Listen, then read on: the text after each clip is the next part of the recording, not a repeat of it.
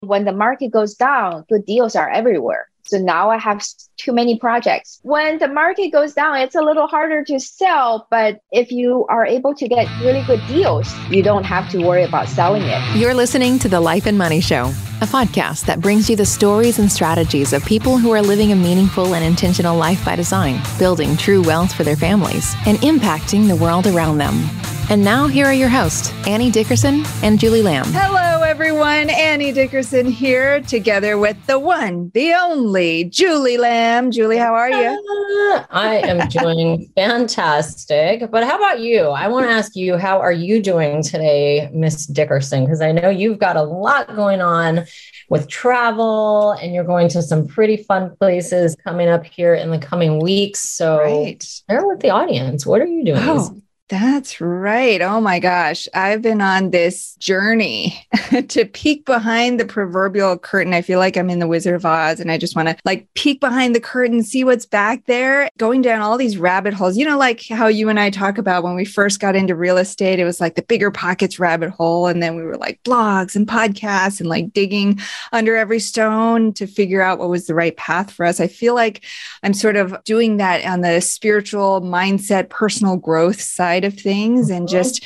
trying to see like what is this? Are we living in the matrix? Like, where are we? What are we here to do? And like following people, Joe Dispenza and Gregg Braden, all these giants in this quantum space, this personal development space that I didn't even know about before. And so, you know me, I always love new things, I always love checking things out. So I'm just curious and open. And so this weekend, actually, both my husband and I will be going to an event in Denver where we'll get entrained. It's a chiropractic term. So we'll get entrained by the wizard himself, a guy named Donnie Epstein, who created this whole network spinal chiropractic field. It's this whole deep rabbit hole that if any listeners out there want to talk about it, you can contact me personally. But it's such a fun journey to be on because there's all these things that I never knew about.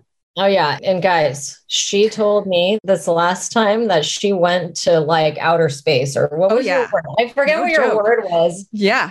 It was like me on a, on this chiropractic table and i really felt like i was on another like not even on another planet but just floating out in outer space. And you enter this like portal where you're just like in another dimension. It's like you're high, but you're not. It's, I can't even explain it. It's like an out of body experience. And when I experience things that like that, I'm just like, oh my gosh, I want to know, like, how is this happening? Why is this happening? How can I get more of this? And then how can I bring not the woo woo, like way out in space stuff, but how can I bring the more practical elements of that into what we do at Good Egg and inspire people to take action or motivate them reach whatever their goals are. So that's like how I'm bringing it back because through things like Ikigai, which I learned about and I talked about in one of our recent newsletters, it's things like that that I'm hoping to discover and introduce to our audience.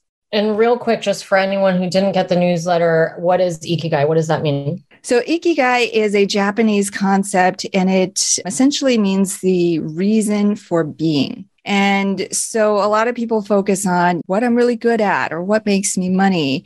And then they're finding they're missing a little piece. And so Ikigai, and you can just Google it for any listeners who are out there I K I G A I. Just Google it. You'll see a Venn diagram. It's got four different components to it. And so ideally, you're living at the center of that. That's what the reason for being, that's your ikigai. And everybody's is different, but it's at the intersection of what you love to do, what you're good at, what makes you money, and what impacts the world. And if you can unlock that, most of the times we get two, maybe three of them, but we're missing a piece. But if you can figure out what's at that center for you, then that is your reason for being. Yeah. And it's so fascinating because when you think about how we ended up here, I feel mm-hmm. like sort of us on this journey yeah. of finding our ikigai. Yeah. For me, it certainly has been. Mm-hmm. I know it's for you as well. But so much of what we do every day, and I've always said this that if there's anything I'm going to pour myself into, it's going to be something that gives me all of those things, right? It's not just about money, it's not just about impact, and it's not just about giving back and all these things, but it's about sort of the intersection of all of these places. And every morning, when I get to get up in the morning, like today, I got to look at my schedule and like team meetings, like meetings on a deal, recording a podcast, doing a one on one with you later. So impactful for me, it gives my life so much meaning. And you introduced Ikigai to me and was such a great word to give you the vocabulary you need to find some answers and direction in your life. So, and it's a great thing to teach our kids too. So, for any listeners out there who have kids, you know, bring this up at the dinner table and you'd be surprised how much your kids intuitively know about these concepts. And then you can ask them, What do you love to do? Okay, well, let's brainstorm. If you love to do that, how can you become really good at that? And how can you make money from that? And how can you impact others through that? And it's such a fun exercise just to get them to think about it from such an early age because it's something I didn't discover till way down in my career path. But with that, let's transition and talk a little bit about our guest today, Elisa Covington. She is the founder and CEO of Transform Real Estate Investments and talk about Ikigai. I mean, Elisa has really found her sweet spot through flipping homes in the Bay Area. And she talks about how she started out, really, she kind of fell into it. And then through a layoff, it sort of shoved her more into this space but she started out just buying a condo and then turned that into, she took out a loan from the HELOC, the home equity line of credit there. And then she was able to get a rental property and that rental property needed some fixing up. So she and her now husband sort of rolled up their sleeves and did a lot of that. And they realized they could build equity that way. And through that, then had this started flipping homes as a side hustle until eventually she's gotten to the point where she is now, where this absolute real estate machine that she's built. I think it's really interesting. You know, we've had a lot of guests on the show now over the last couple of years, and there seems to be a sort of a running theme of people who are successful in the real estate space and the steps they took to get to that point. And one of the two things that I see that people do is one, they educate themselves, and then two, they find a mentor. And because of those two things, it enables them to figure out how to navigate this new world of investing. And then two, not make mistakes or at least not make really costly mistakes. I think making mistakes are is great, but when you're in the world of real estate, it can be hundreds of thousands of dollars, that mistake will cost you, or worse, millions. And so hiring a coach making sure that you're doing the education piece before you get into something seems to be a running theme. But even with those things, she did have a deal that went wrong. And we talked a little bit about that. But it was really interesting to learn that she actually, even though the deal went wrong, she still made a profit. And it's in those moments when things are just not going right and you can still come out of it alive where it gives us the confidence to do more as it did for Elisa. So it was a great story. And at the very tail end, we got to ask her what her sort of thought process is right now in approaching flipping deals and development deals as we potentially roll into some kind of a recession, maybe. And so it was interesting to hear her way that she looks at doing deals to account for this in the flipping world. And so it was a great conversation with Elisa. Well, speaking of education and mentorship, for anybody listening who may be new to the world of real estate syndications, which is what we focus on at Good Egg Investments, passive investing in these multifamily and commercial real estate investments, we've got a great resource to get you started on your education journey. And it's a copy of our book. It's called Investing for Good. And we have a free hardcover copy for all of you. Just go to goodegginvestments.com slash book. All right. With that, let's dive into our conversation with Elisa Covington.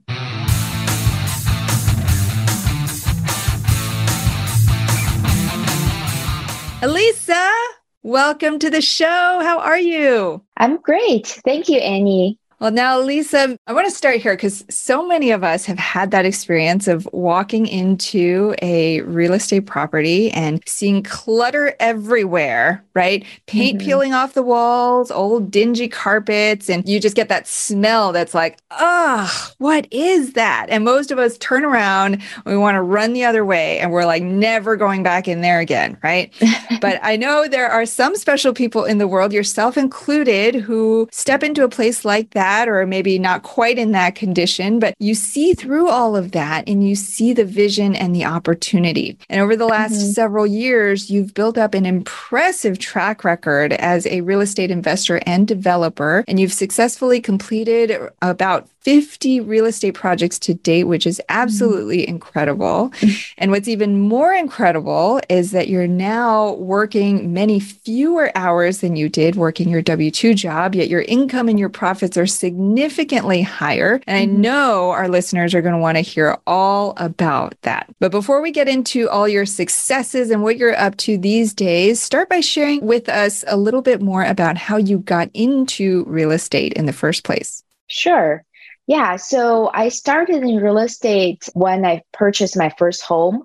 I bought a short sale in San Francisco. It was a condo, and I didn't know about the term house hacking. But what I did with my first home was essentially that I lived in one bedroom and rented out the other bedroom in the condo. And that was very eye opening to me because I had no idea about all the tax benefits of having a rental or how to build like the value how could the value appreciate so much after just a short amount of time in real estate? And so that was pretty much my first step into real estate investing and i really enjoyed it. I enjoyed the rent income the tax benefits and then i used the equity in that home to borrow a HELOC and just two years later, I think. And using that HELOC, the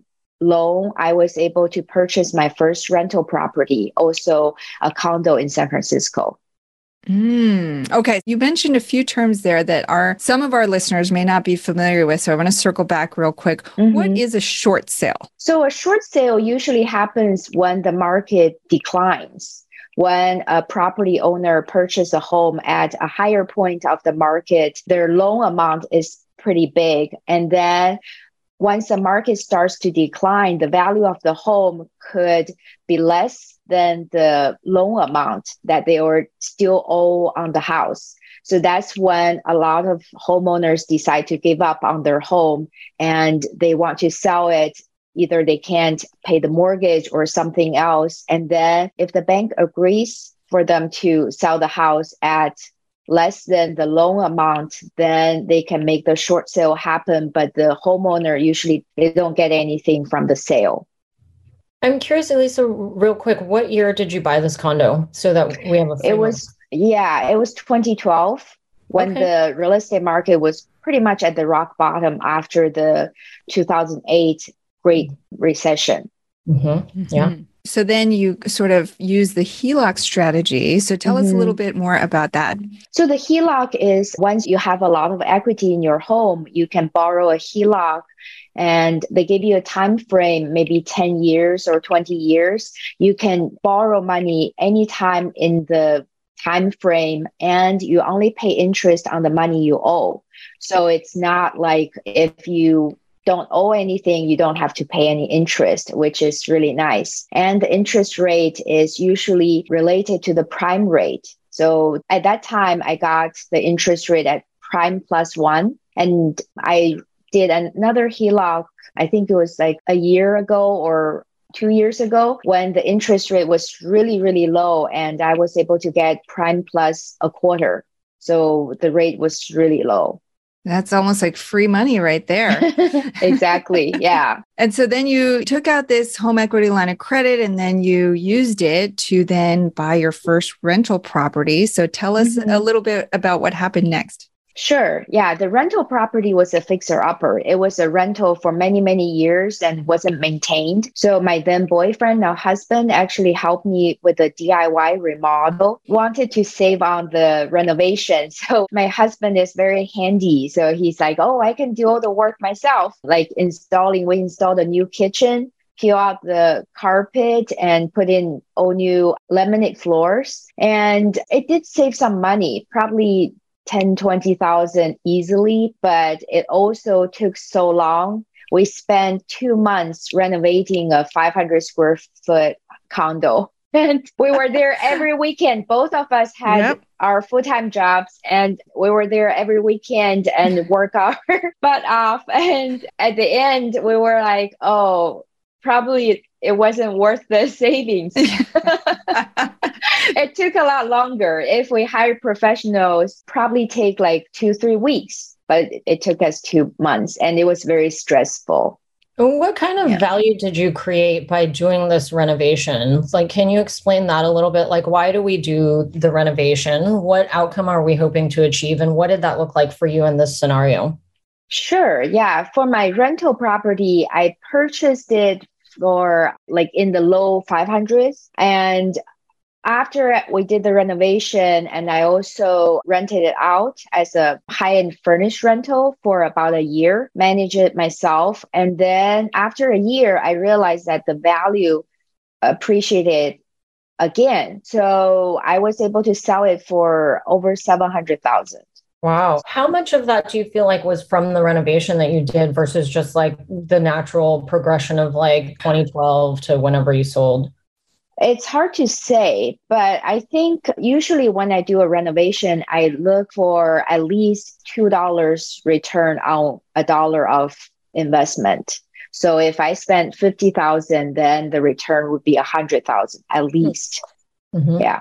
It can be more or less. Sometimes like depending it's very hard to separate the value that's created by the renovation versus the value that's from natural appreciation but that's kind of the rule of thumb that i go with that must be kind of hard to gauge because if you can't really tell, is it the market or is it the renovation? Like, how do you then decide how much you want to invest? I mean, you have your rule of thumb, but at the end of the day, I guess it's more of just like a guess of like, I think I'm going to make double or. It's actually so a lot of people probably think that house flipping is really risky because they think, oh, you put in this much money and you don't know how much you're going to get out of it. To me, it's actually not the case. I don't see house flipping as a risky business. I see it as if you know what you're doing, it's actually your profit is pretty safe. And even if you don't make a profit when the market changes drastically, I still try to at least break even. And it doesn't seem like it's that difficult to do that from based on my experience so far. So I think the way I calculate how much money I'm going to spend and how much money I'm going to make is probably a little different than what you imagine. I actually go kind of backwards. I use the comparable sales in the area to tell me how much a renovated home or an updated home at least sells in the neighborhood. And then that's my after repair value. And from there, I deduct all the expenses like the finance costs and rehab costs, closing costs, etc. And then I get to the max purchase price. So you want to make sure that the ARV starts at the right place. If you inflate the ARV, for some reason and then you underestimate your rehab cost, then the whole formula would go wrong and then you won't make a profit. But as long as you control that you're conservative with your ARV and you try to budget your rehab correctly, or at least you want to make sure that you cover everything. Sometimes you want to add a little buffer to that too, and then your profit would be pretty safe. So you had the first rental property, and I'm guessing mm-hmm. that that's how you became interested in flipping houses was because you mm-hmm. kind of did a mini flip there. Because now you've done over 50 deals, I think Annie said, right at this point. How did you move from it's always an interesting story, like to understand how you go from doing like one rental property. If anyone out there's listening, they're like, I have a rental property. I think I can sell. I have some equity. How do you go from that to like where you are today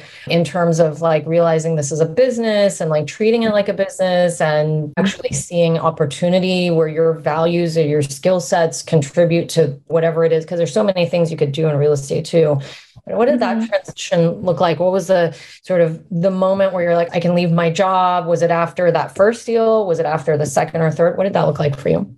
So it sounds like a cliche, but I actually got inspirations from HGTV shows like Fixer Upper, Flip or Flop. After I purchased my first home, bought my first rental and remodeled it, my husband introduced me to HGTV and I was watching the shows. I really enjoyed it. And like one day it was a light bulb moment. I was like, wait, this is exactly what I did with my first home and my rental because I remodeled both places. And the value increased a lot after the renovations were done. And that's how I realized that this could be a business because I had no idea. I thought people just buy real estate and become landlords. so that's when I was like, oh, yeah, this sounds fun. I want to pursue it.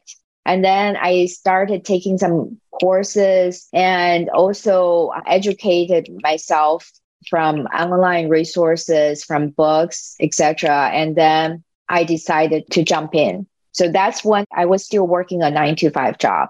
I started like this as a side hustle.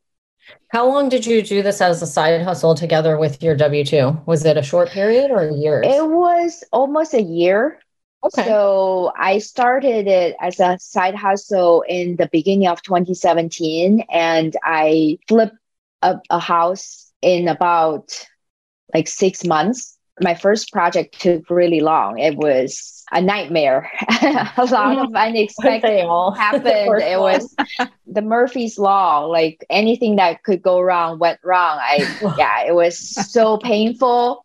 And then after that one, I still was able to make some profit though. I have a good mentor. So the mentor really helped me guide me through the first deal. Without the mentor, I probably would have lost money and never wanted to flip a house again. But because I was able to go through that experience, I was able to make a profit. So it gave me some confidence and I want to keep doing it. But it's interesting that the whole year in 2017, I really wanted to quit my job. I was not passionate about it. I was so bored of my job and I wanted to quit it and do house flipping as my business and as my full time. So I wanted to do it, but I couldn't pull the trigger. I was too chicken to to do it. I was thinking about it, but at the end of 2017, I got laid off, and that was the best thing that ever happened to me.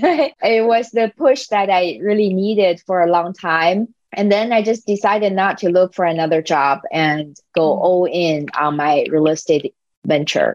We'll get back to our conversation with Elisa in just a minute.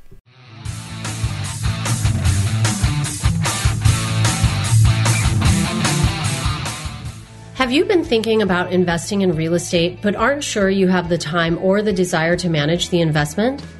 Perhaps you're afraid, like we were, that you'll make the mistake of choosing the wrong market or the wrong team and lose your entire investment. Well, that's exactly why we created the Good Egg Investor Club. We do the work of identifying solid real estate investment opportunities in the best markets around the country and then partner with you to acquire these investments and then we'll all share in the returns. We'll identify the growing markets, strong, experienced teams, and the solid deals. We do all the heavy lifting of managing the tenants and the renovations, and as a passive partner, you get to enjoy all the benefits of investing in real estate monthly cash flow, long term appreciation, and the ongoing tax benefits. When we first discovered passive investing through real estate syndications, we realized it fit perfectly into our busy lives.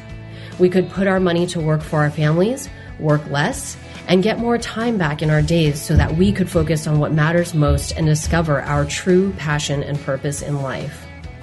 We've now helped hundreds of people invest passively in real estate syndications and are seeing the positive impact it's had on their lives. We invite you to partner with us by joining the Good Egg Investor Club today so you can start putting your money to work for you and get more time back in your day. Because we know that when people have more time in their days, they can do the true work they were intended to do and the world will be a better place. To sign up for the Good Egg Investor Club, go to goodegginvestments.com slash invest and we'll take it from there. That's goodegginvestments.com slash invest.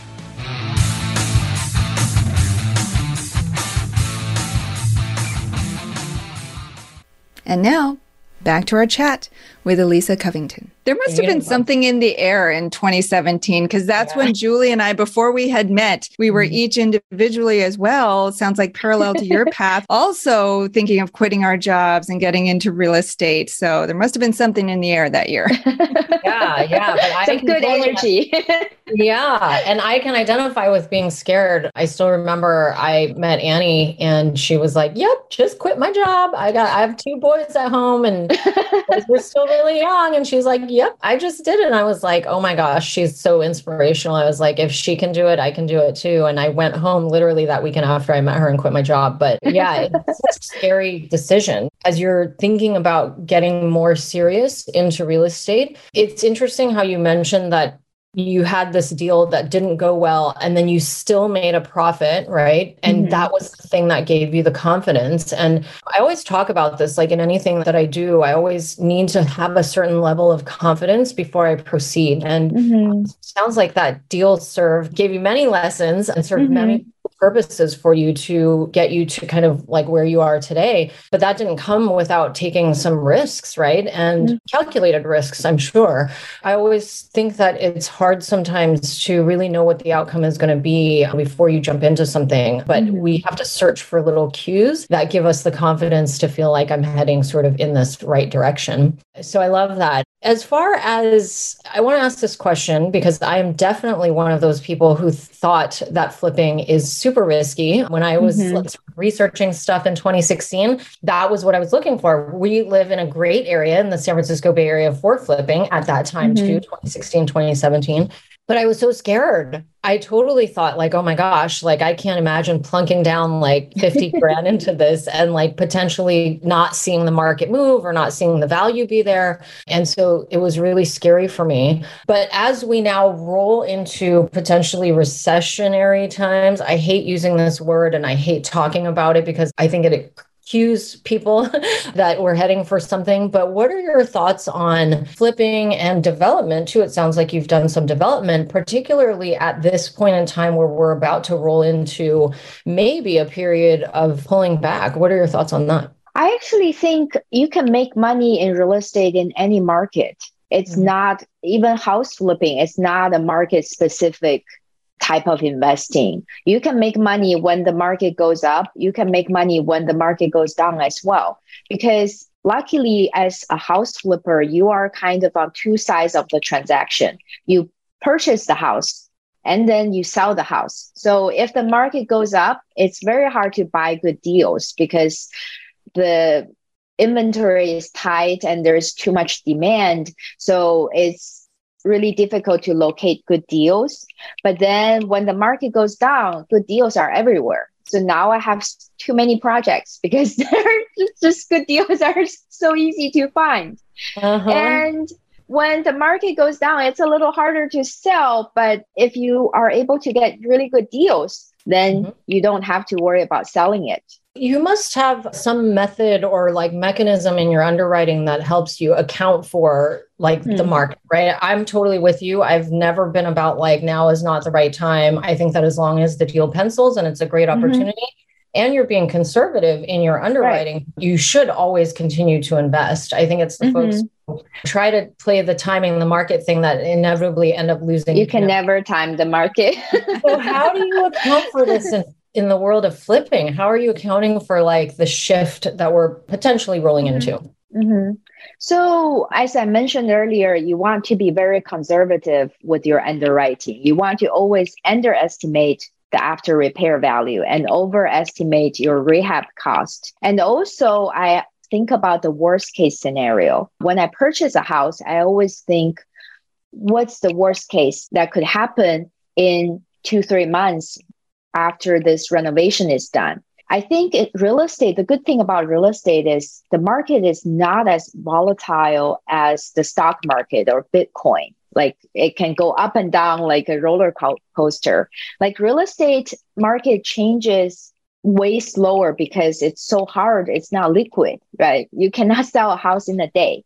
It takes like at least 30 days or sometimes even 45 days or two, three months and during this time, because real estate is not as liquid, the market changes much more slower.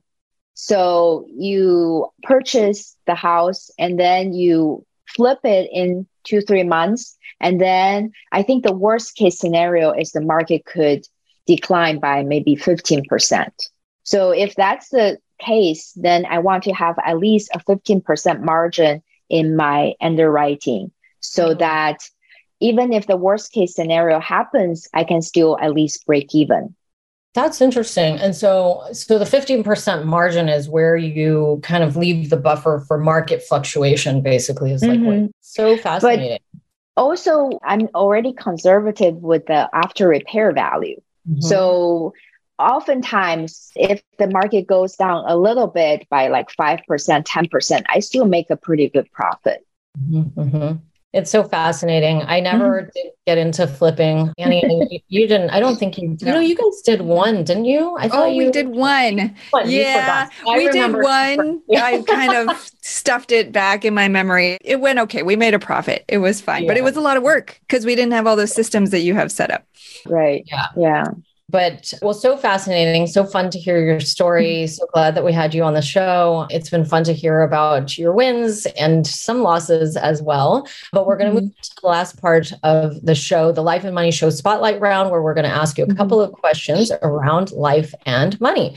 So the mm-hmm. first question is around your life and money. So what is one thing that you are doing right now to live a meaningful and intentional life by design? I think to me, it's really important to not just take care of my own family, just make a good profit and do things I love, but also to help others. So I have a YouTube channel where I make content that can teach people to invest in real estate and also how to remodel homes and I've got to know a lot of subscribers, a lot of my Instagram followers who are interested in real estate investing, house flipping, and I've shared my knowledge with them. I think I have this abundance mindset where if everybody helps others, then the world will be better and everybody's life will improve. And I believe there are enough deals to go around. There's enough money to be made by everybody.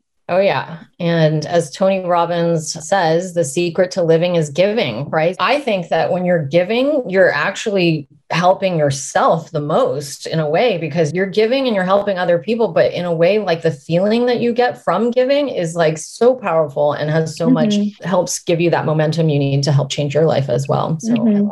I've also right. written a book recently. Yeah.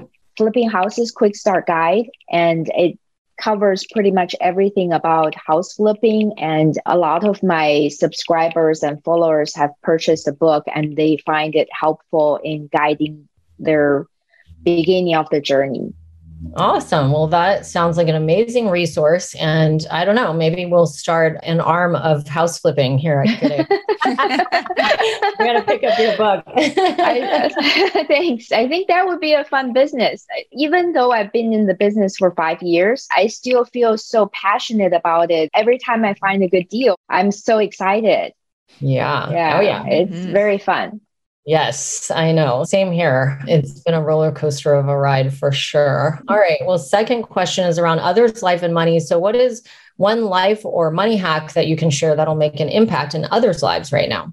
Uh, there are a lot of things. I think HELOC that I mentioned earlier is one trick that I really like. I've actually got like three different HELOCs like over the time of the just last maybe five, six years because I purchased it like primary residence and then I sold it, closed down the HELOC and then purchased another primary residence and then got another HELOC. And every time I always, it's like a kind of a rainy day funds that you can tap into. You don't have to use it all the time, but when you need it, you take money out and then you pay it back and the interest is so at that low level.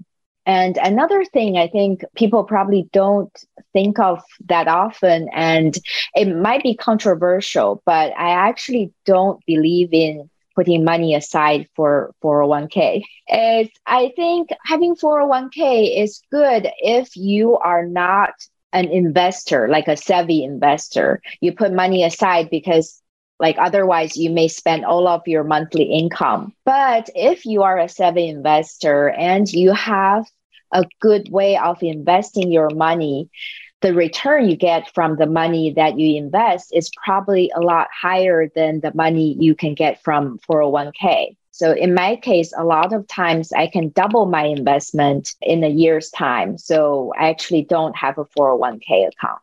Yeah, I'm totally with you on that. I heard some random podcast like five, six years ago that was like, learn the truth about the what the 401k really is. And ever since I found out why the 401k was even created in the first place, and that it's really like other people who are smarter than you taking that money, reinvesting it for their own use um, while they mm-hmm. pay you pennies on the dollar, I was like, oh my gosh. And I cut it off at that moment. I don't know. I think if you can they say like if you can invest or contribute funds to at least get the match that like that's the minimum you should do but maybe not. Right.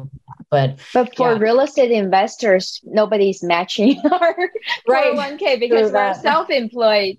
Yes yes. But for anyone out there who is employed thinking about contributing or forego that cash and figure out how you can reroute the cash to some kind of other investment and see how you buy can- a rental property yeah. There you go.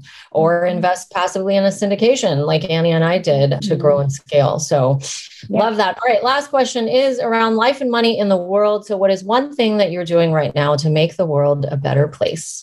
I think the house flipping business is essentially in the business of improving. We improve houses, improve people's living environment and we improve the neighborhood. A lot of times when I'm flipping a house, some neighbors would come talk to me because the house that I'm working on was the eyesore of the neighborhood. And they are so happy that I'm working on the house. So we actually increase the value of their homes too. So that's one mm-hmm. way. And another way is as I mentioned, to help others get into the real estate investing and to really take control of their own lives. From like being laid off by my job, I realized that how fragile when you are working for others it's really like you never know when you get laid off when your job is actually not as secure as you might think Mm-hmm. There's this saying, I'm not sure if you guys have heard, if you haven't been laid off in the Silicon Valley, then your life isn't complete. so, yeah, my coworkers were talking about it because we had so many rounds of layoff at the company. And when the company direction changes, your job may not mm-hmm. be secure. So take control of your own life and achieve financial freedom on your own. It's a lot safer than working for some Fortune 500 companies. Cannot agree more. It's like a dark bucket list item getting laid off in Silicon Valley. but I love how you're talking about revitalizing communities and really creating that win win. I know mm-hmm. our listeners are going to want to learn more, especially if they are new to uh, flipping homes or considering it. So tell them what's the best place that they can go to learn more and perhaps get a copy of your book. Sure. My book is for sale on Amazon, and I have a YouTube channel where I teach people how to invest in real estate, how to flip houses, and how to remodel their homes. It's called Transform Real Estate. Perfect. You're like a mini little HGTV celebrity right there. Elisa Covington, founder and CEO of Transform Real Estate Investments. Elisa, thank you so much for being here and sharing your story and your wisdom with us and our listeners today. Thank you guys so much for having me. You've been listening to the Life and Money Show, the number one podcast for people who, like you, are living a meaningful and intentional life by design, building true wealth, and making an impact in the world.